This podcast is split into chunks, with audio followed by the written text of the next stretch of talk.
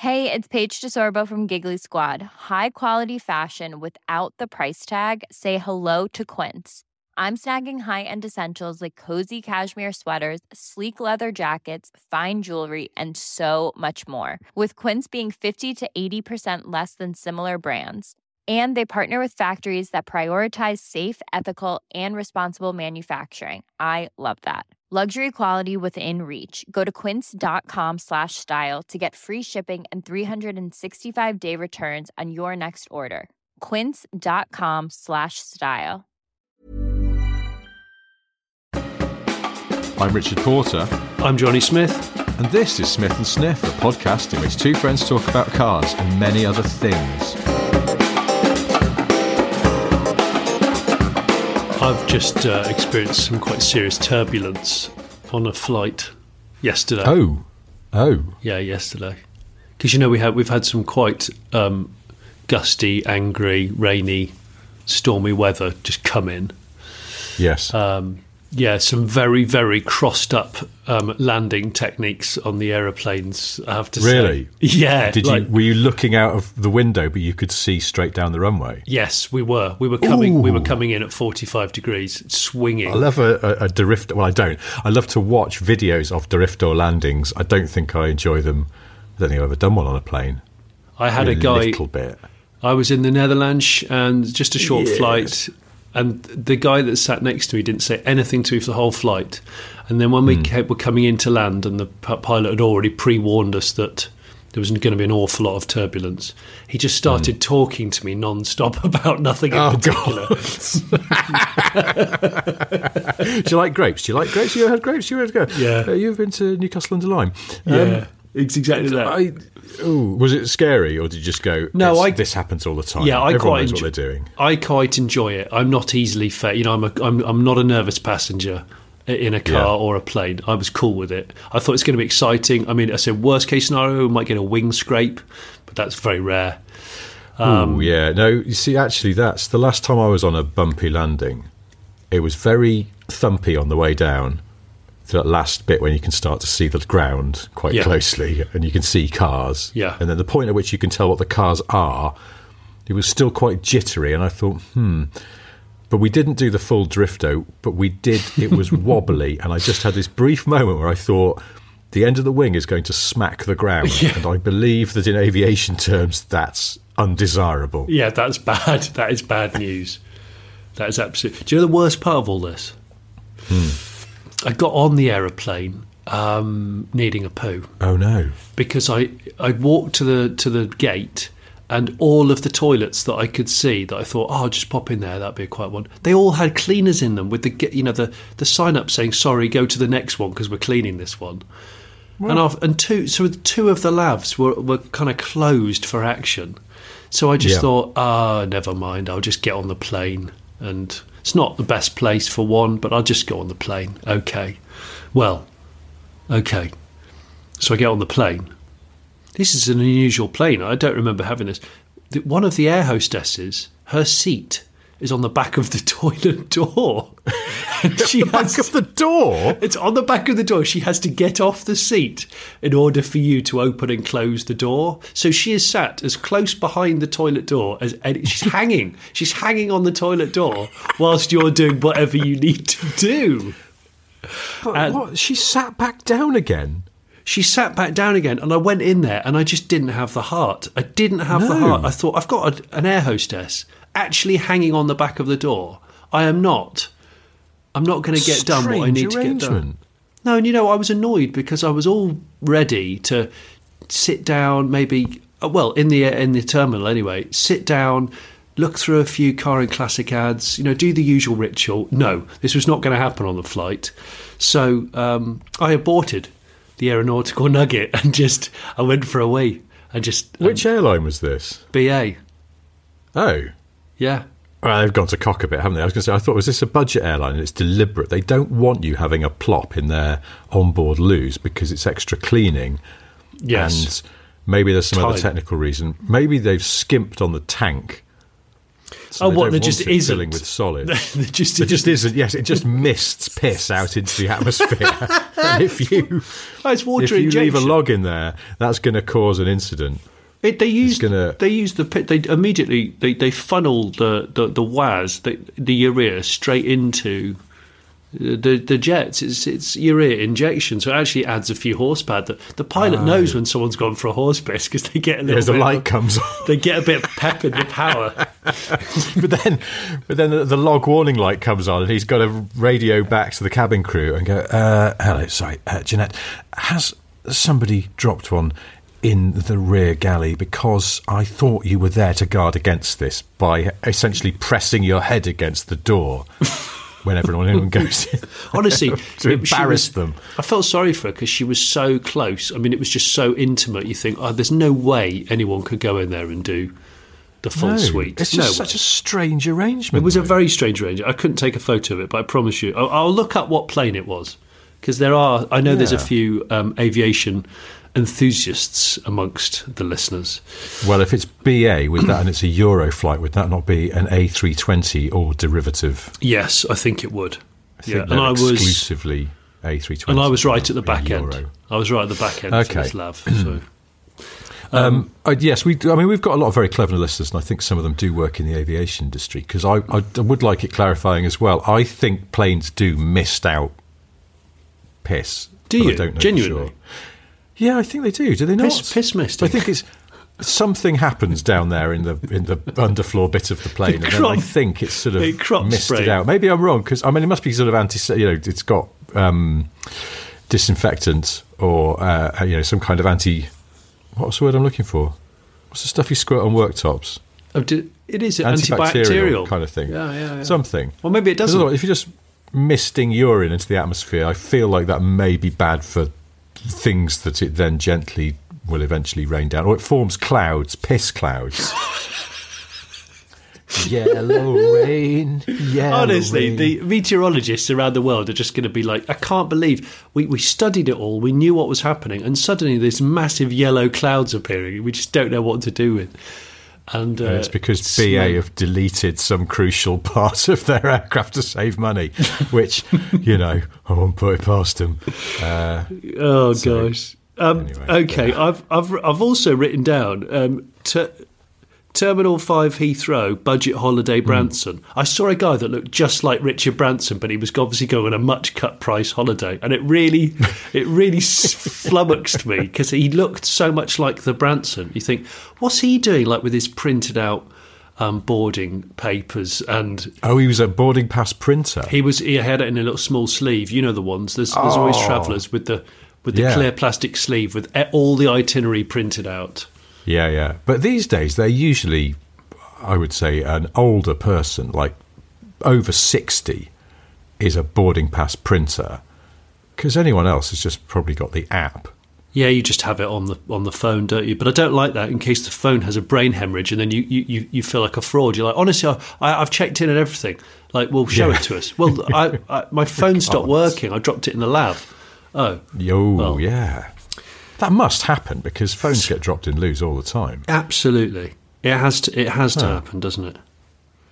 Well, yeah. I don't know. So you saw. I mean, I'm just going to. You did say last week that you need to get your eyes checked, and you did message me the other week from Santa Pod and tell me you'd just seen Helen Mirren. So. Oh yeah, I did, didn't I? I'm just. That was definitely Dame Helen Mirren was not enjoying a weekend at the pod. I swear that was Helen Mirren watching Top Fuel. I swear it was. Okay. Uh-huh. Honestly, I stared at her. She caught me staring at her twice, and I thought, I can't do it a third time. That is totally Helen Mirren. She's just doing something different. Well, maybe she got into Top Fuel because she sort of got the kind of petrol head bug after doing one of those Fast and Furious films. Oh, bloody hell, I forgot. She drove a Noble in one of them, didn't she? So, yeah, she did, that really piqued her interest. She did, didn't she? I forgot to tell you about what happened. I realised the other week when I said that I'd gone to take the boys to drag racing. I told you we camped over. Did I tell you we camped over? No, you didn't tell me that. Okay, so in a tent or in a vehicle. Okay. So it's only one night. So it's not heavy duty camping. Trying to keep it fairly quick and easy.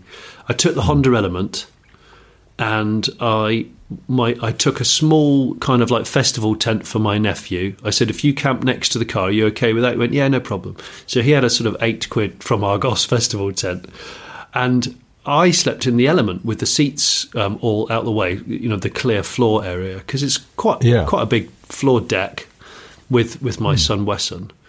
Anyway, what did I do wrong? You brought no pillows or bed linen of any sort. Yes, that's exactly it. Seriously? No, that's exactly it. You absolute sleeve. Why would you do this? Do you know what I did? I was so focused on bringing food. I brought a call box.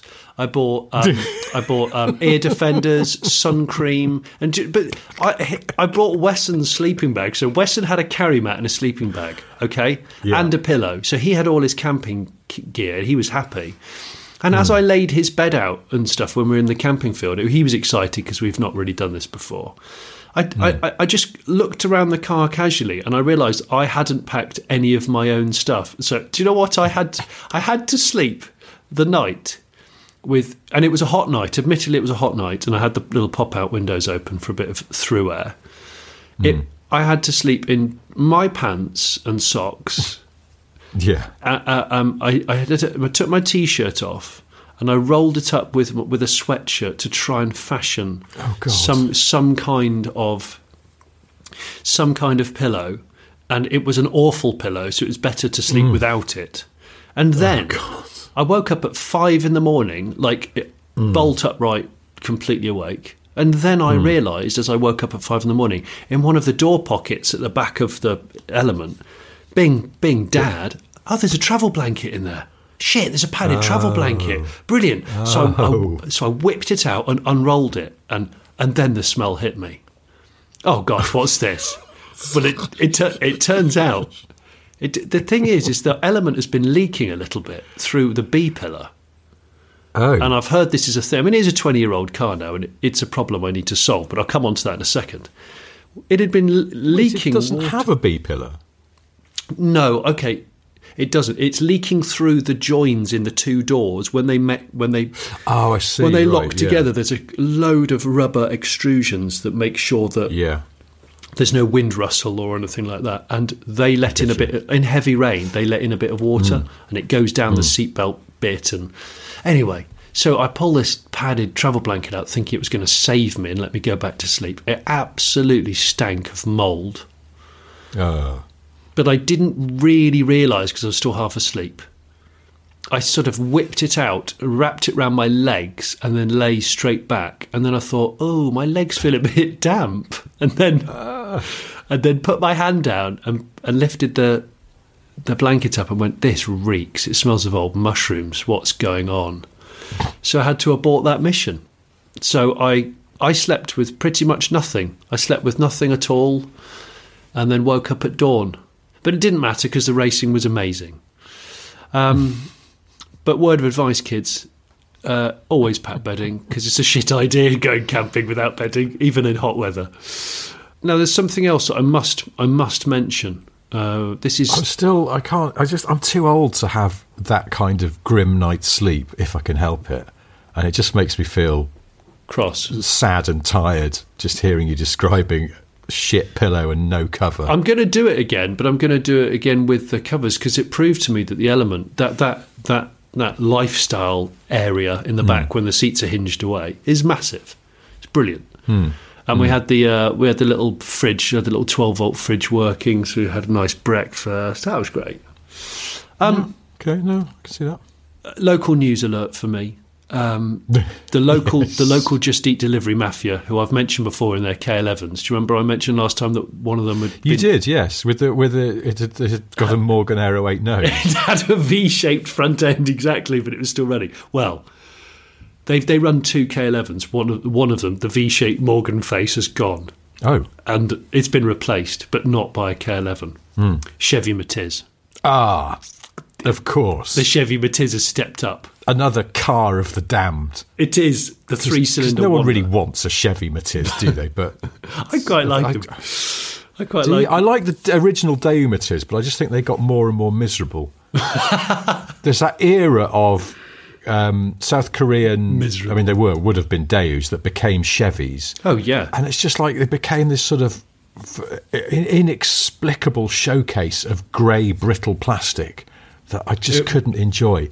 Yeah, that's right. Always terrible gear changes as well. It felt like they were broken. It was notchy-notchy, and it was quite bad plastics. I think what Chevy did, from memory, is they made all the dash binnacles and clocks just all bigger because they thought that would be more sporty. I remember, I remember getting in a Chevy Spark and thinking the speedo and the rev counter and the general dash binnacle is actually bigger than one of the road wheels outside.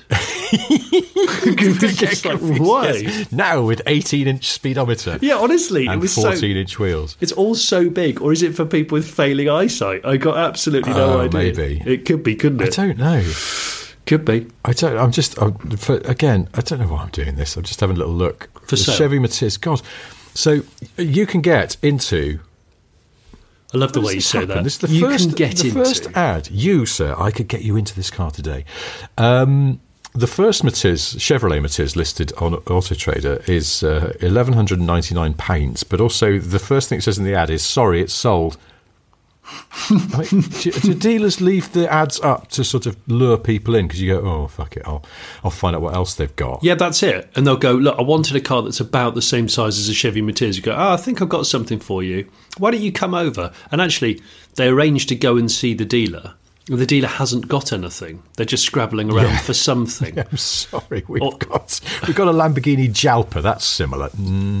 Yeah, well, I'll give it to you for a grand more. Yeah, a month. Anyway, well, there's some misery Matizes here. So I just wondered if they're absolutely, giving them away. But I wouldn't say £1,200 is giving them away. Well, we know somebody that bought one new. What?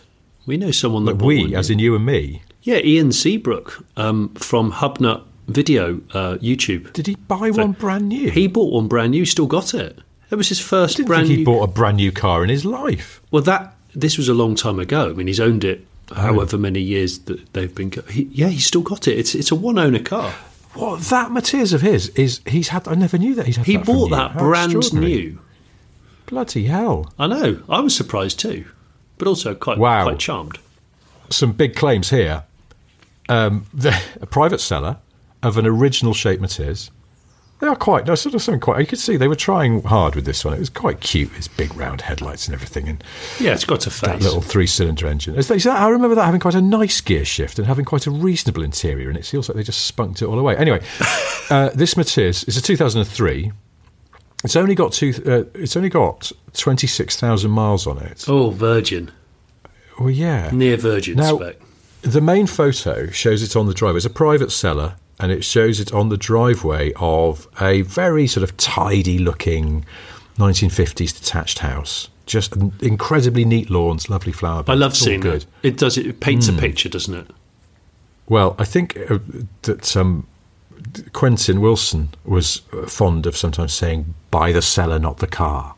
Oh. And so here, now, parked behind the Matiz, which is in that sort of gold colour, is... a Kia Magentis, is that? Oh, a Magentis, the big saloon. But not the original Magentis. It's like the follow-up that wasn't as good. Okay, shame. Is it a Magentis? Do you know what? I can't even tell. It's just some car. Well, there's some silver saloon car parked behind it, but then there's also... it's hard to make this out, but there also seems to be perhaps a... spaceship-shaped Civic as well. Oh, what a car. Still my favourite shape. So these people like a sort of innocuously dependable car. If there's anybody listening who has or is close proximity to a Magentis, just have a look at the Cobra Head inside. Just peek through the window. Yes. It has... a very majestic, if nothing else, Cobra Head. No, because the original Magentis that we got here had... when it came over, first of all, had a spectacularly good ride. It was exquisite. Well, they were, and that was their attempt at sort of almost Lexus, wasn't it? Yeah, although it sort of looked like a bit of a Cadillac ordered off Wish. It was yes, you know, it was an Alibaba Cadillac. Yeah, yeah, but it had. It sort of handled okay as well because it had. I think it had double wishbone front suspension. It was they sort of put some effort in. Yeah. Do you know? I'd have one now. Yeah, do you know I would as well. We'll get onto that in a minute. I'd love the early. Magentas. It was sort of doing its own thing a little bit. It was like a Korean Rover 75. It just went ride quality and then everything else. Well, I know that people from Kia UK listen to this podcast. Listen, if you haven't got a clean Magentas, let's do a collab. Come on. Yeah. Let's collab on a clean early Magentas with a big old Cobra Head auto shifter. With this Matiz, it's near as damn it £1,900, but there's a big claim in the ad. But then sort of an element of doubt creeps in at the end. Well, hang on. Are we going to have to dust off Sir Ranulph? No, it's not. This is a new one. This is best Matiz in the country. So they've claimed best Matiz in the country, but put a question mark at the end just so they don't look too boastful. Well, but they could be Australian. It's a rhetorical question. They could be Australian.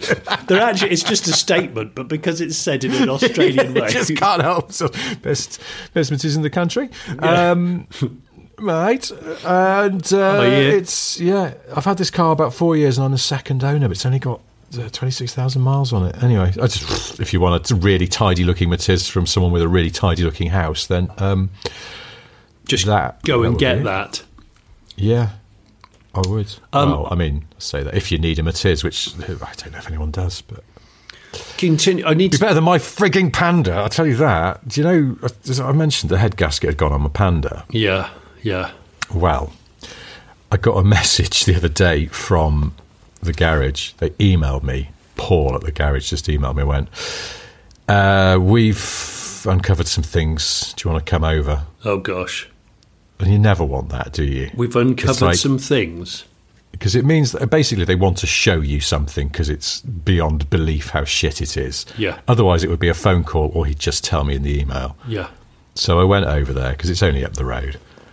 And they've got my poor Panda there with the head off. And it's really weird. The number 4 cylinder is around where the gasket went, but it's got conspicuously a new piston in it. Oh. So cylinders 1 to 3, the crowns of the pistons are all, you know, dark and sooty as they would be in a 107,000 mile car. And then number 4, ding, shiny AF. Why? What's gone on there? And then you look inside and it's got bore scoring. Oh. So the conclusion is by the time they've had the engine apart to sort the head and skimmed that and done the bore scoring, it would probably be cheaper just to put a different engine in. So hang on a minute. So are you now looking for another Panda motor? I am looking for another Panda motor. I've had feelers out. And I don't know, by the time this goes out, maybe I'll have got one. I'm not sure. You could just go stage 3. Just go stage 3 Panda, Rich. What does that even mean, though? Well, it means I just settle for a stage 0 that fucking works at this point. A bit tired of that car and its constant malfunctioning. But anyway, that's the thing. Buy cheap, buy twice is the lesson here. But yeah, if anyone's got, don't say that. You know what I'm about to embark on. Oh yeah. No, I mean, well, this is when you reveal your new car. We will also be able to reveal some amazing things about it that compare to my Panda, but. Yeah. Anyway, for the moment, as far as you're aware, your new car works, and that means it's the day you listen to this podcast, I'll be collecting it. Mm. I'll be collecting it. Yeah. Anyway, so if anyone has got a Panda 100 horsepower motor, it's a 1.4 fire engine from Fiat. They are in other models, but there are some specifics about the 100 horsepower in terms of the way the ancillaries are done and stuff like that, and the loom. So, as far as I can gather. So it's probably best just to get one from. Maybe someone races one and they've got a spare engine that's in a high state. Well, no. Do you know what? You know what people do? They take them out of Panda 100 horsepower to put in the 1.4 T-Jet out of the 500 Abarth. That is a fairly well-worn path for Panda 100 horsepower enthusiasts who want a bit more oomph. So there are hopefully decent engines being taken out on a fairly regular basis. So they do come up. I'm just kind of hoping that I can find one, and it's for sort of not silly money, because frankly, I've put so much fucking cash into that car now for, and it, that I will never see back ever. And I didn't buy it for that, but there's a point where it sticks in your craw all the same, isn't there? When you just go, this feels like I'm stuck in the sort of what they sometimes call the Concorde fallacy. You're in too deep now. You're in too deep. Exactly, I am. I just keep spending my way out of trouble. Anyway, so yeah, there's that was my plea this week. Yeah. Also, I've had another electric car on test, and it's a Kia EV6 GT. Yes, and it's got a big battery on it. Yeah, it has got a big battery on it. I've lived in this house for a year, and I'm still charging electric cars off a 3-pin. You are such an armpit wank. I can't believe you do that. It's no good. I know. Well, it's not good for a number of reasons, but one of them is that when you plug in a car with a large battery, of course, it goes, yeah, I'll be to 100% in 9 days' time. And it's just... So I need to get a bloody charger put in. I keep putting it off and putting it off. Yeah, but I'm in a rented accommodation at home, and I have to charge on the 3-pin. And if you try and plug in anything else in the kitchen when I'm charging an electric car, it trips the whole house out every time. So it's either charge electric car or oven on or kettle on. Mustn't do all of those things. Cannot do all those things. That's fair enough. That's a nuisance. I wanted to just talk about because I've got a pair. You know, I've got a pair of Hondas. Got the Insight, yes. Got the Element. Is this? Are you just going to do a reliability flex on me? Because I've got a Fiat and it doesn't work. No, I'm sympathising because I have. They both leak. Okay, they both leak water, not horrendously, but in an annoying way. So I've been trying to work out before winter comes, because I can't stand cars that leak. They just pee me right off. Yeah, yeah. I was looking for. Something I can. They both leak in the same way. Apparently, those sort of like plastic covers over the gutters, the clips and the seals fail, and water goes down where the seatbelt is, and all that jazz. So, somebody recommended a special potion, Richard. Do you know what it's called? I've never heard of it in my life. It's big in the maritime world, apparently. It's called, and I will forward you the packaging. Honestly, I'll forward you. Gull spunk. It's called Captain Tolly's Creeping Crack Cure. I kid you not. What? Captain Tolly's Creeping Crack Cure. Creeping crack. Now they're not. So it's for boats. Yeah, it's for boats. It's for honestly.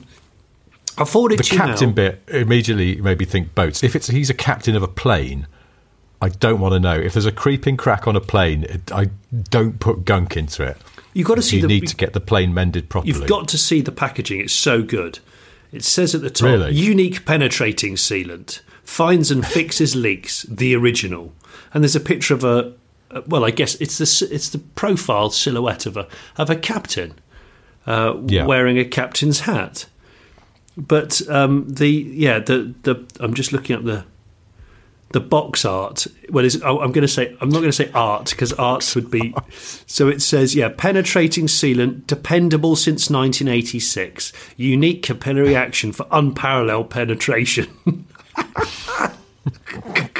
Captain Tolly's Creeping Crack Cure. It's supposed to be amazing. So I am about to embark on a heavy session with Captain Tolly and my Hondas. Yeah. And I'm really hoping. I want to know more about the smell and consistency of this stuff, because I wonder if it's quite upsetting. It's formulated to be as thin as water. So the point is it pours and it follows into wherever the water's gone. I imagine it was really thick and gooey for some reason. No, but what you do is you pour it in, and then you pour it in again like 15 minutes later, 20 minutes later. Yeah. And then you do it again, and then you do it again, and then you wait every single day for the rest of the time you own the car. No, and then you do it, and then you wait for 24 hours, and it should be absolutely the crack is filled. Oh. Yeah, that's it. And it works for concrete, fiberglass, metal, wood, ceramic, rubber, glass, other stuff, whatever your Captain Tolly. So, yeah, I'm really hoping this bloody stuff works before winter, because I love my Hondas. They've been really dependable, but bugger me, they're both leaking. It irritates me. No, I know what you mean. A water leak is a it's just an annoying thing, isn't it? There's no upside to a water leak. No. But, and with all the wind we've been having lately, I need to... Is there anybody in the world that doesn't find it sort of like horribly, excruciatingly painful when you open a car door in the wind and the wind overstretches the door? Oh, yeah. Oh, no one wants a windy overstretched door. It's horrible. Isn't it horrible? Honestly, it's horrible. I know. It's an underrated part of having sort of, you know, mechanical sympathy built into your circuitry that you just go, no, not that. It's like a really bad ankle sprain, or when you hear your knees clicking in a way that you haven't heard before and you go, that can't be right. Yeah. I'm sorry, I was slightly distracted browsing Kia Magentai. Because I can't find a proper old school one that's still got the sort of faux Cadillac style front on it. But there's one turned up. 2002 Kia Magentis 2.4 V6. I think it was a 2.5, actually. Automatic, £480. What? Well, yes, but there's a problem. Okay. If you go to the description, it's in Clacton-on-Sea in Essex. Oh, that'd be such a lovely day out with you. Exactly. Well, it's a long old stretch from here, but we could do it. Kia Magentis 2002, automatic, 2.4, petrol V6, engine, automatic. All right, yeah. Well, you said automatic three times. It says automatic. Runs and drive, engine and gearbox in great condition. No catalytic, has been stolen. Oh. No MOT, spares or repairs. Need it gone by tomorrow. Well, hang on, when was the ad? It's amazing, because the ad was put up 3 weeks ago, so... In all seriousness, you can probably put an aftermarket exhaust on that, and if it's in Clacton-on-Sea, get Akrapovich to run something up for you. It'd be nice. Yeah, exactly. Yeah, putting Akrapovich on it, that'd be the only Kia Magentis auto. Automatic. Really loud exhaust on it, but then it's an auto, so it's like. I'd be a lazy auto as well, so it goes.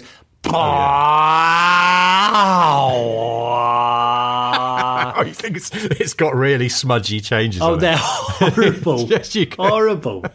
It's that I always hear that when I'm staying in a motel in America. You always hear someone go off up the road with a really smeary auto and a loud exhaust. Yeah. It's so pathetic. Really, really buttery auto that it just isn't. It just saps all the power. Now, hold up. There's a.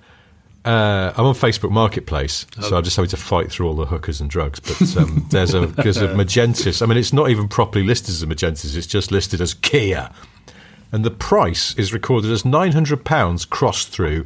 It's been reduced to $750, which is confusing because it doesn't say whose dollars. You should insist on paying him dollars or her. Yeah, Australian dollars, because it's about 2 to 1 at the moment on Aussie dollars. So is it really? Yeah, apparently. What's going on here? There's no description of this car and there's only 2 pictures. I mean, it's just there's a whole seam in lazy car adverts. Like, Facebook Marketplace takes it to a whole new level. It takes it just as like car runs, need it gone tomorrow, 400 quid. Thing. Don't ask me any questions. I don't know anything about it. Well, out of focus, upside down thing.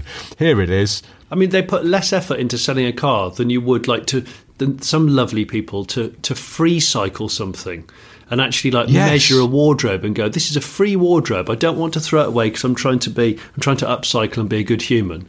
I've actually taken some crisp pictures of it and with a measuring tape next to all of the photos. You go, these are lovely people. And they've got another person. Small tub of raspberry yoghurt. I just bought it and I realised I don't like raspberry yoghurt, so it's free to anyone who wants it. And then they've done 19 pictures of the bottom of the pot. And whereas there you've got some absolute... oaf. I mean, there's some extraordinary ones on. Yeah, Jesus Christ. I need to talk to you about Volta Rural. This is a fact. This is distinct from who I think you're talking about. Honestly, so you know, I started watching Miami Vice with the subtitles on because someone put them on and I don't know how to get rid of them. Yes, and it describes the music and all that stuff. Well. YouTube, as a YouTuber, I know that when you're browsing YouTube videos to watch, if you hover over them, you know, you'll be able to watch the start of it and stuff in mute, and it has the subtitles that come up. Yeah. Okay, so I saw this chap, a YouTuber called Misha Charudin. Charudin? I actually don't know how you say his surname. I'm sorry, Misha. He's a UK YouTuber, and he took a Reliant kitten on the Nürburgring, which is why I thought this guy's interesting. So it brought up another one of his videos. It said, "Oh, you might want to watch this," and it was legendary Voltarol and Porsche 992 GT3 RS at the Nürburgring. Well, I actually didn't watch all of it, but I took a screen grab which I'll share with Patreons, because in the subtitles came up, and it says, "But before I'm going to show you the video with the almighty legendary Walter Rural," it came up. It says in the subtitles, Walter Rural, and I thought, this is a great new character. Walter Rural. In fact, I'm going to share it with you now, Rich. You can see it now, just to prove that I'm not lying. I'm not lying. It's real. It's Walter Rural. He just drives tractors really fast, and them all. But before I'm reading the subtitle now, before I'm going to show you the video with the almighty legend. This has got a whiff of with the wickedly talented Walter Rural. Walter Rural. Now this is the guy.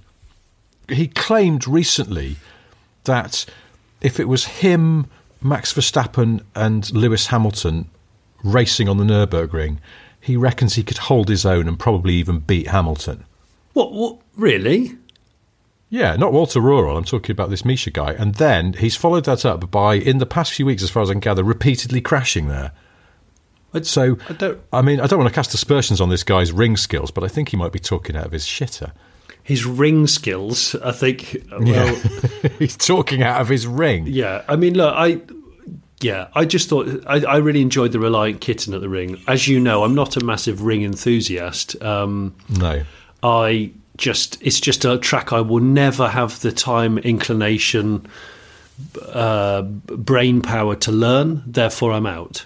Because I don't really want... People have always gone, oh, you must take one of your cars on the ring, take your Allegro to the ring. No, I'm not taking my pissing Allegro to the ring. Because I'll have someone plough into it in a hired McGann, and then the paperwork will be unbearably long and boring. And it's like, I just can't be bothered. You know, yeah. I live about 40 miles from Silverstone and about 3 other half-decent tracks. Why would I go to the Nürburgring? Anyway, so we won't get into a ring chat, but yeah, Walter Rural, I think, could be a new character. I quite like him. Who would his arch nemesis be? It'd be someone urban.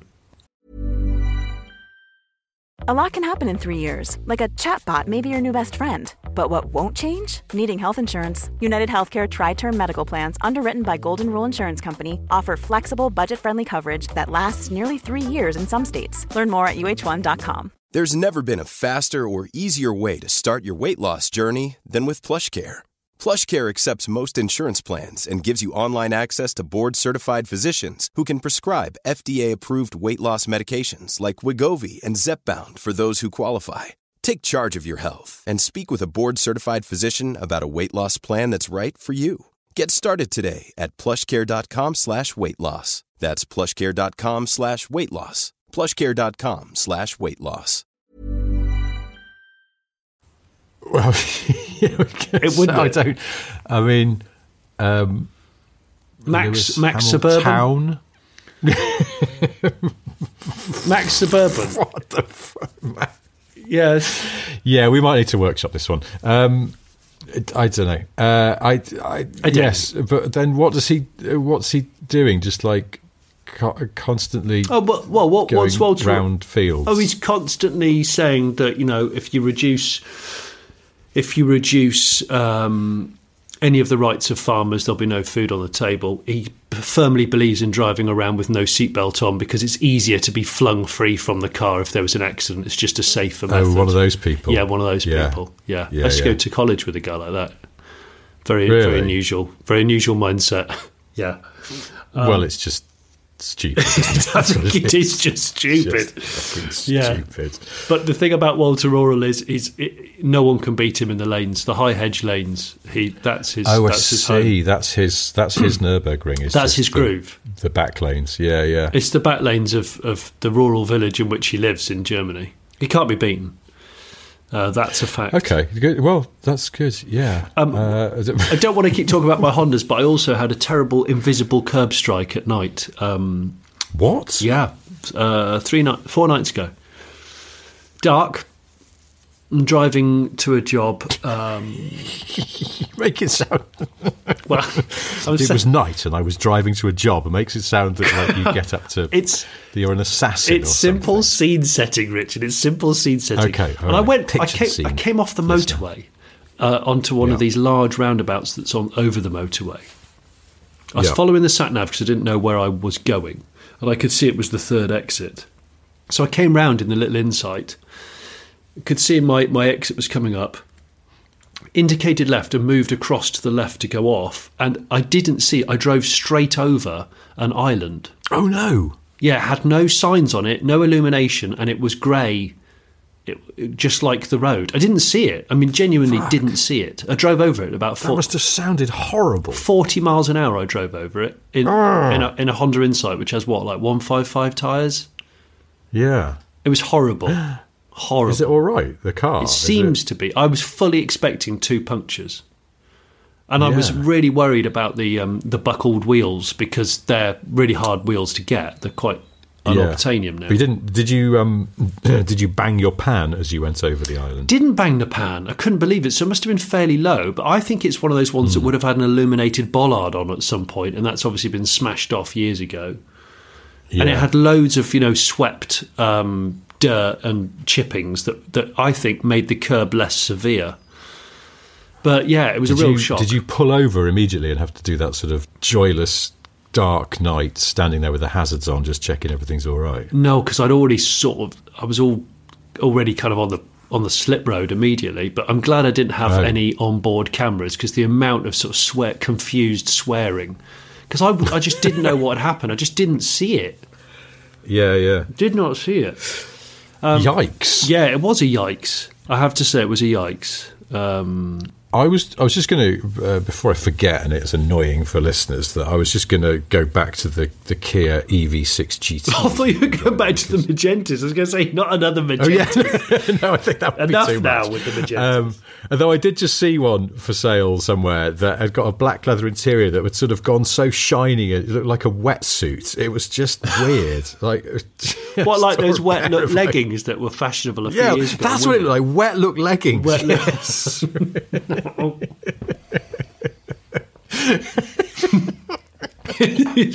I never wet look leggings were always something that I was not really aware of until I remember seeing the band Little Mix. Yes. I remember seeing them on telly and they were wearing wet look leggings, but I was like, what the fuck's going on here? Have they all waded to the stage? This is bizarre.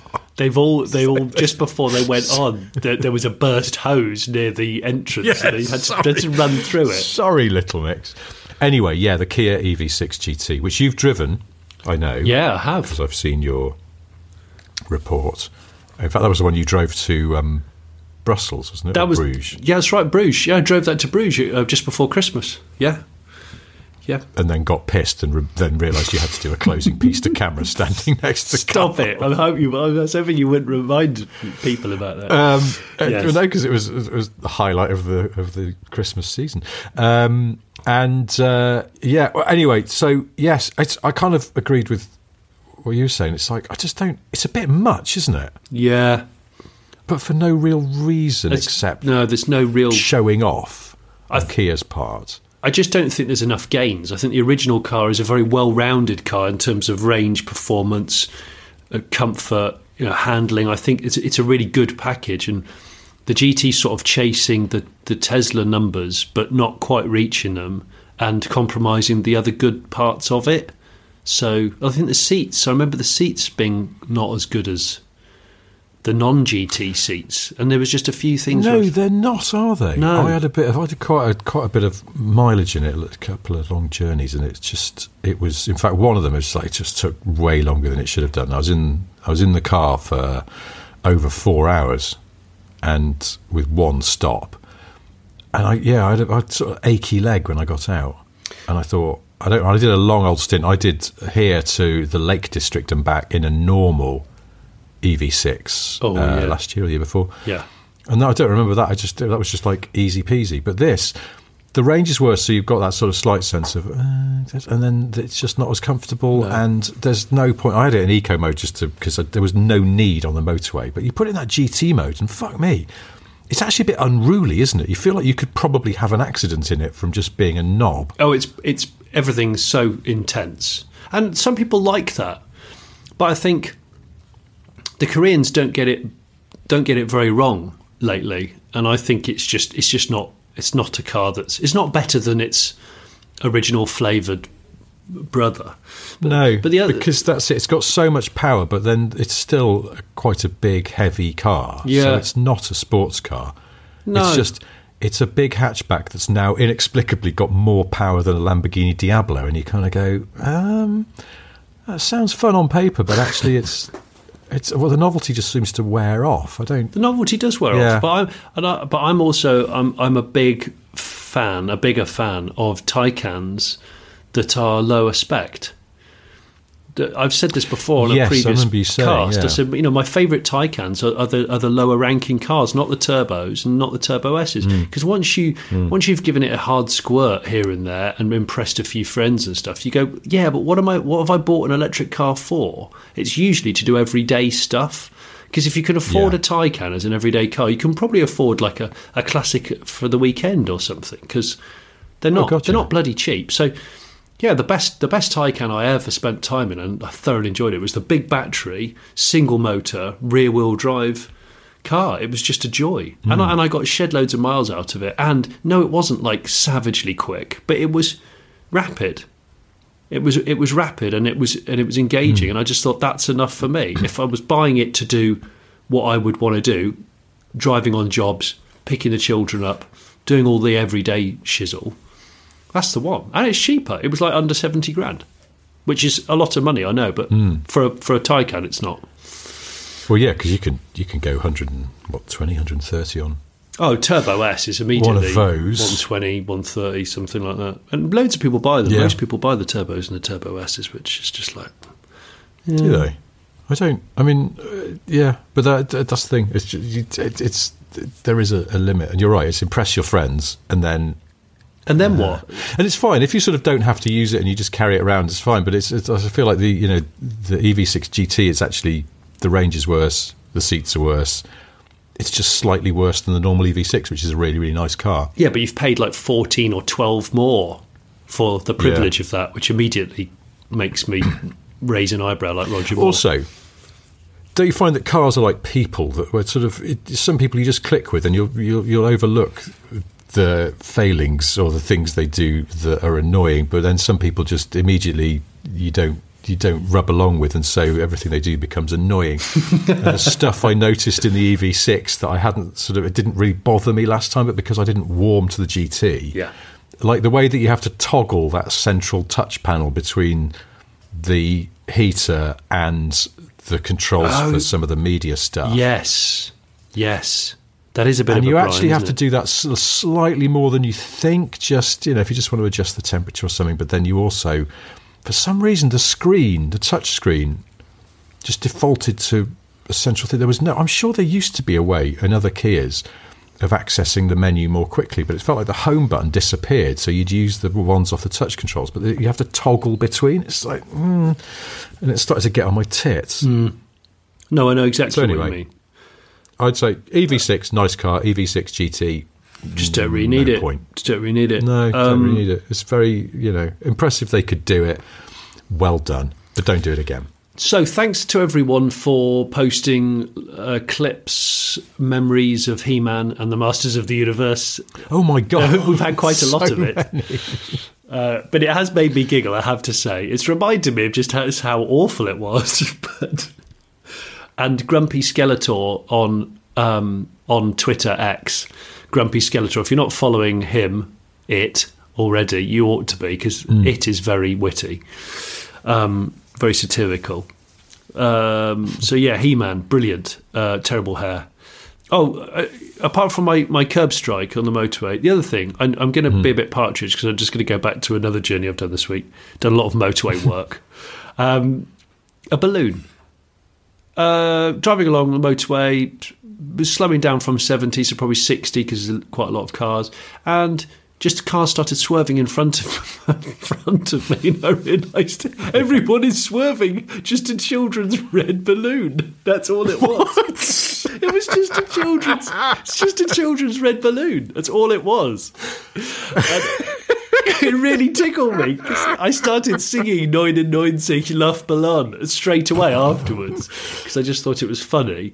But yeah, have you ever seen a party balloon on the motorway? Has anybody? Well, no, but if I did, I would think I'd be quite confident my car could bat it out of the way rather than crumpling like a bag because it's a balloon. What the fuck are people thinking? I don't know, but it wasn't. Well, I suppose they're not thinking, are they? They're sort of instinctively going, as a thing, and then swerving. It was sort of human Jesus head height Christ. From memory, and of course, when cars were rushing by either side, the wind was making it jerk left and right, so it was like trying to... Oh, no! Yeah, so really hard to second guess the balloon. Oh, yeah.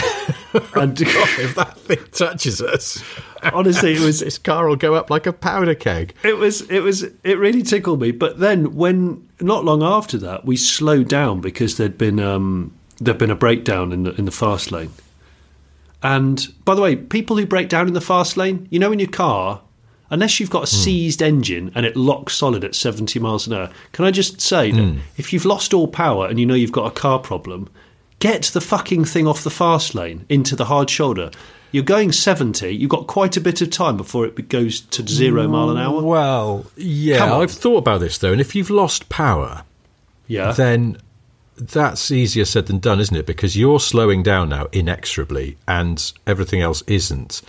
You've got to cross two lanes. Yeah, but you punch the hazard warnings and you check your blind spot like a blooming owl and you just pull over. I don't know. Would you punch the hazard? I suppose. I punched the hazards instantly. It's not clear what's going on. Well, it's clear that there's something unclear.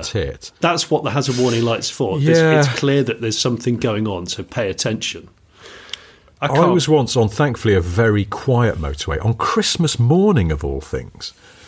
And suddenly, in the outside lane, or lane 3, if you want to sound like a police person, there was a big lump of something metal. And so I saw it, thankfully, in time and just ducked into the next lane in. And then... because the motorway was curving a little bit, there was just round the curve, there was a Peugeot 206 right in the middle of the outside lane. Oh! And I realised, I was like, the thing that was on the road, I think it was like a bit of the gearbox. I was just about to say, was it the gearbox? It was a big casing, like a gearbox casing, basically, or at least part of it. Yeah, it just shut off. What the fuck had happened? Yeah. So I think they've got a pretty solid excuse for suddenly stopping in the outside lane because a really functional part of the car has dropped off. But seriously, I would do all I could to not stop in there, given that you'll die so easily. I mean, absolutely, it would be shit scary and extremely dangerous. But also, I suppose some, but not all, central reservations have a bit of... a gap. Gravelly stuff, don't they? So, yes. Yeah. Just try and tuck it in as hard as you can. Well, it's funny you should mention the little bit between the two crash barriers, because as the traffic calmed down about 20 minutes after the balloon, we children's red balloon. Just the Radio 2 travel reports, and we're getting calls about a balloon on the M4. A party balloon. Yeah, what, like a fucking hot air balloon? Yeah. No, it's a party balloon. It says, happy 8th birthday, Harriet. Yeah, yeah, thanks for that. Cheers. Police are advising people to avoid the area if at all possible. Yeah. So we slow down. And then we were at a standstill, but not for long, but long enough where you just look around. You know, you look at this and go, I normally drive past this at 70, 80. I wouldn't ever look at this. And I look into the central reservation bit and I see two things. They're not near one another. They're, I don't know, 15 metres away from one another. First thing I see is a cam belt. And I just think, oh, God, that's bad. That can't have gone well, can it? It's nobody just changes their cam belt on the motorway, so that's come off at speed. I was chewing on something in the car, and then I realised it's a bloody cam belt, so I threw it out the window. I thought it was a snake. It's not a licorice bootlace; it's a cam belt.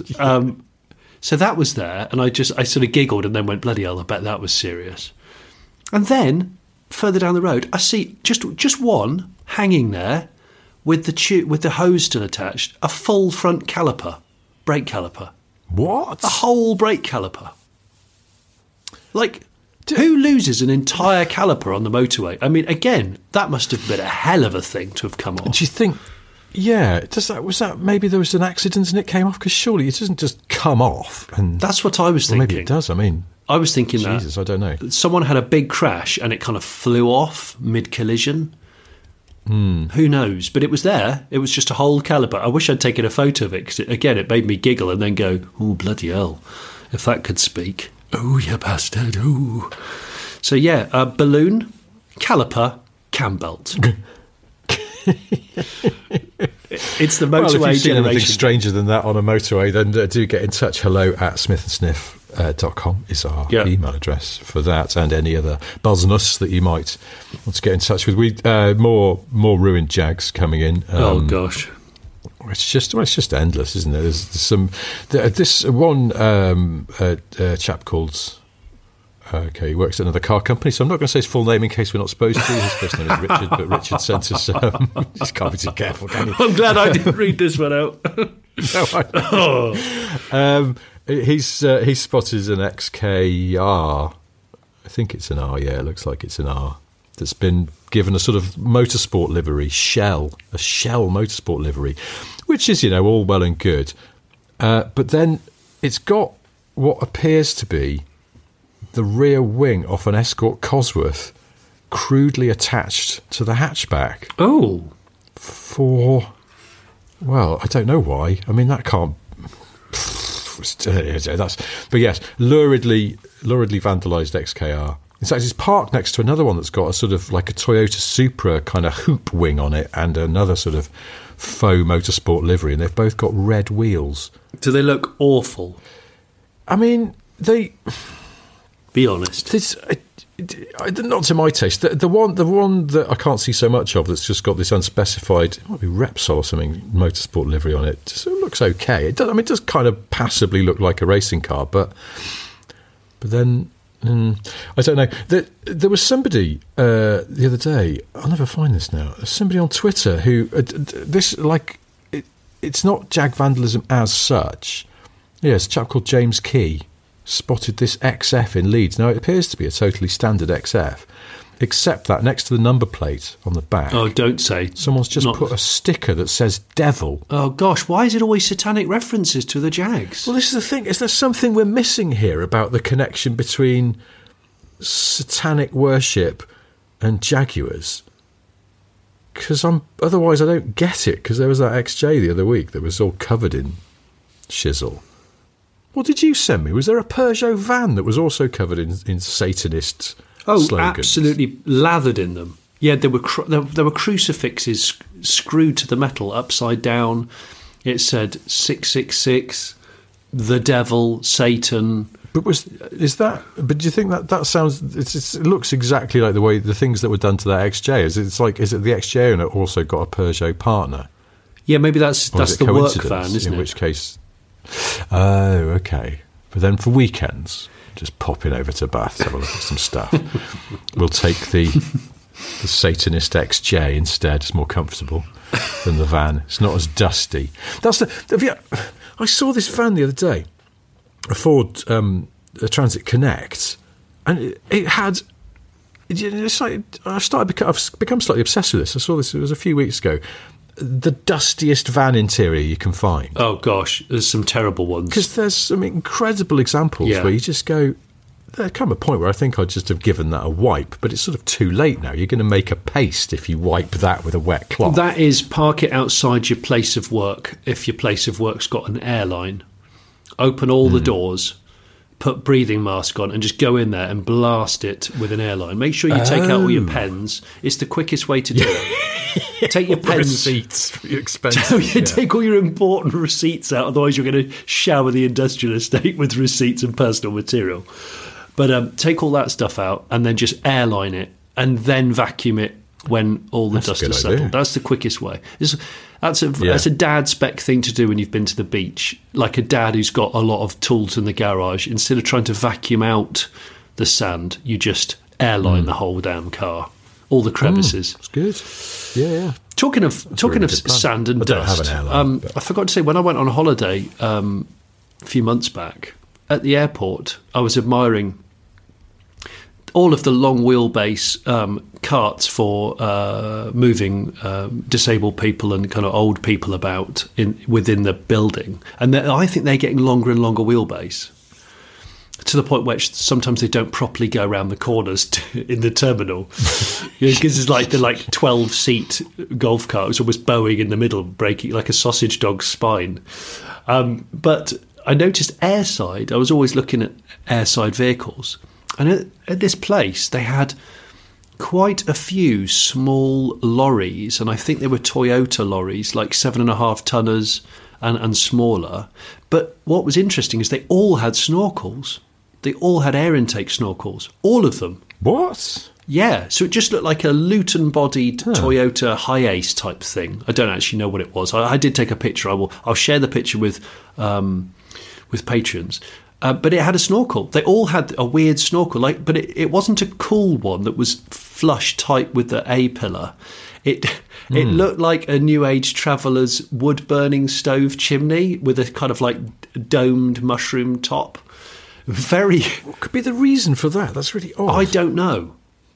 Does it get too hot? Is the air too hot under the bonnet? I don't know. Is it losing power? Jet wash? No, that doesn't sound right. I don't know. I'm sure a listener will know about this because, as we've established, our listeners are clever and some of them work in aviation, I believe. So I don't know if you know the answer to this one. Why do airport vehicles have snorkels? In a hot country, not in Britain. In a hot country, okay. Yeah. hello@smithandsniff.com. Hello. Is it Smith and Sniff you're looking for? Yeah, don't do that as the email address. It won't get to us. But, well, it might. I don't know. Yes, before we end this, I have three things to tell you. They are, one, Johnny has a solo YouTube channel. It's called the Wait Show, in which Johnny gets out of a taxi and bids it goodbye before realising he's left something important inside. This week he's in Preston, waving goodbye to a Toyota Auris minicab. Oh, gosh. Or remembering he's left a rucksack and some casual shoes in the boot. If that's not to your taste, there's always the Late Break Show. Lots of excellent videos on there. What's our latest? Wicked. I actually don't know. I can't remember. Well, go to the Late Break Show on YouTube, and it'll be a lovely surprise, sweet, lovely for everyone, including Johnny. What I can tell you, sweet. There's many videos. In fact, I think we're about to have uploaded our 300th video on the Late Break Show. Bloody hell. Which justifies why my face looks a little tired.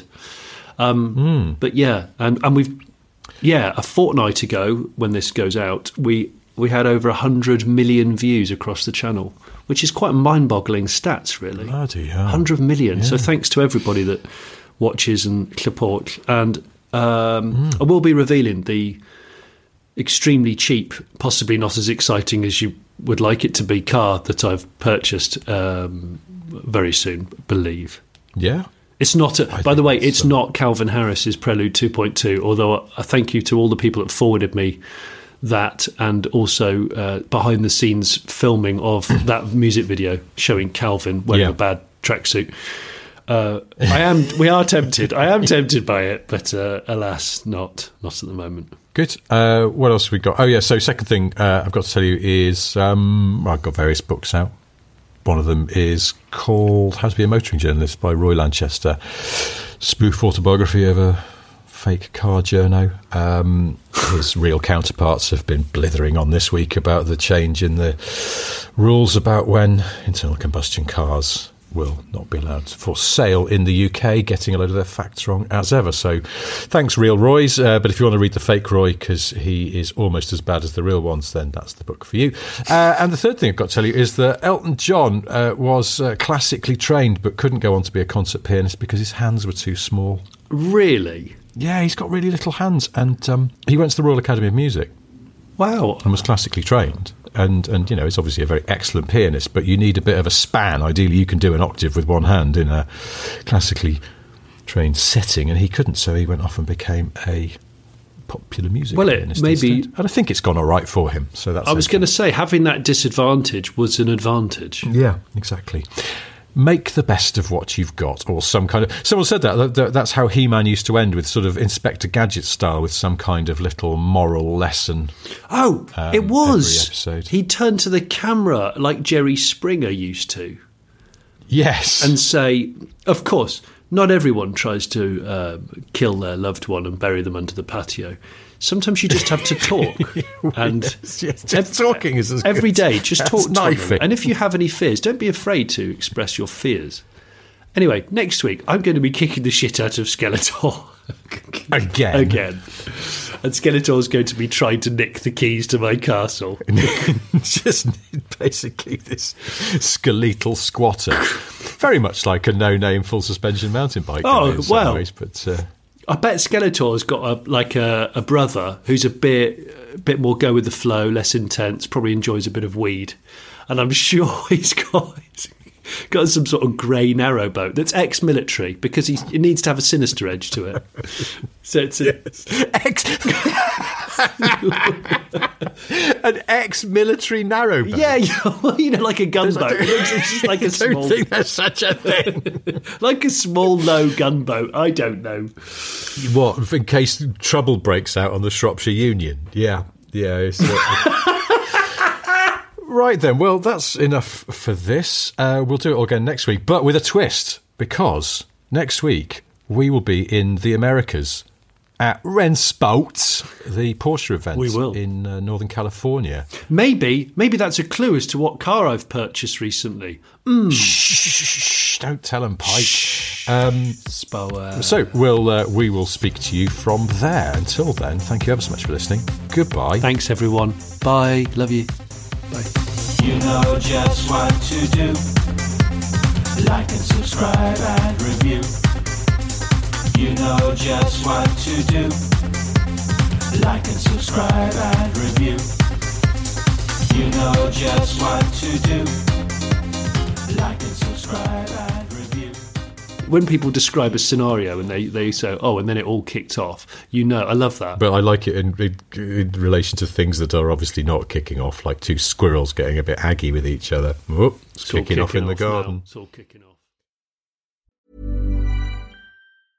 Hey, it's Paige DeSorbo from Giggly Squad. High quality fashion without the price tag. Say hello to Quince. I'm snagging high-end essentials like cozy cashmere sweaters, sleek leather jackets, fine jewelry, and so much more. With Quince being 50 to 80% less than similar brands. And they partner with factories that prioritize safe, ethical, and responsible manufacturing. I love that. Luxury quality within reach. Go to quince.com/style to get free shipping and 365-day returns on your next order. Quince.com/style.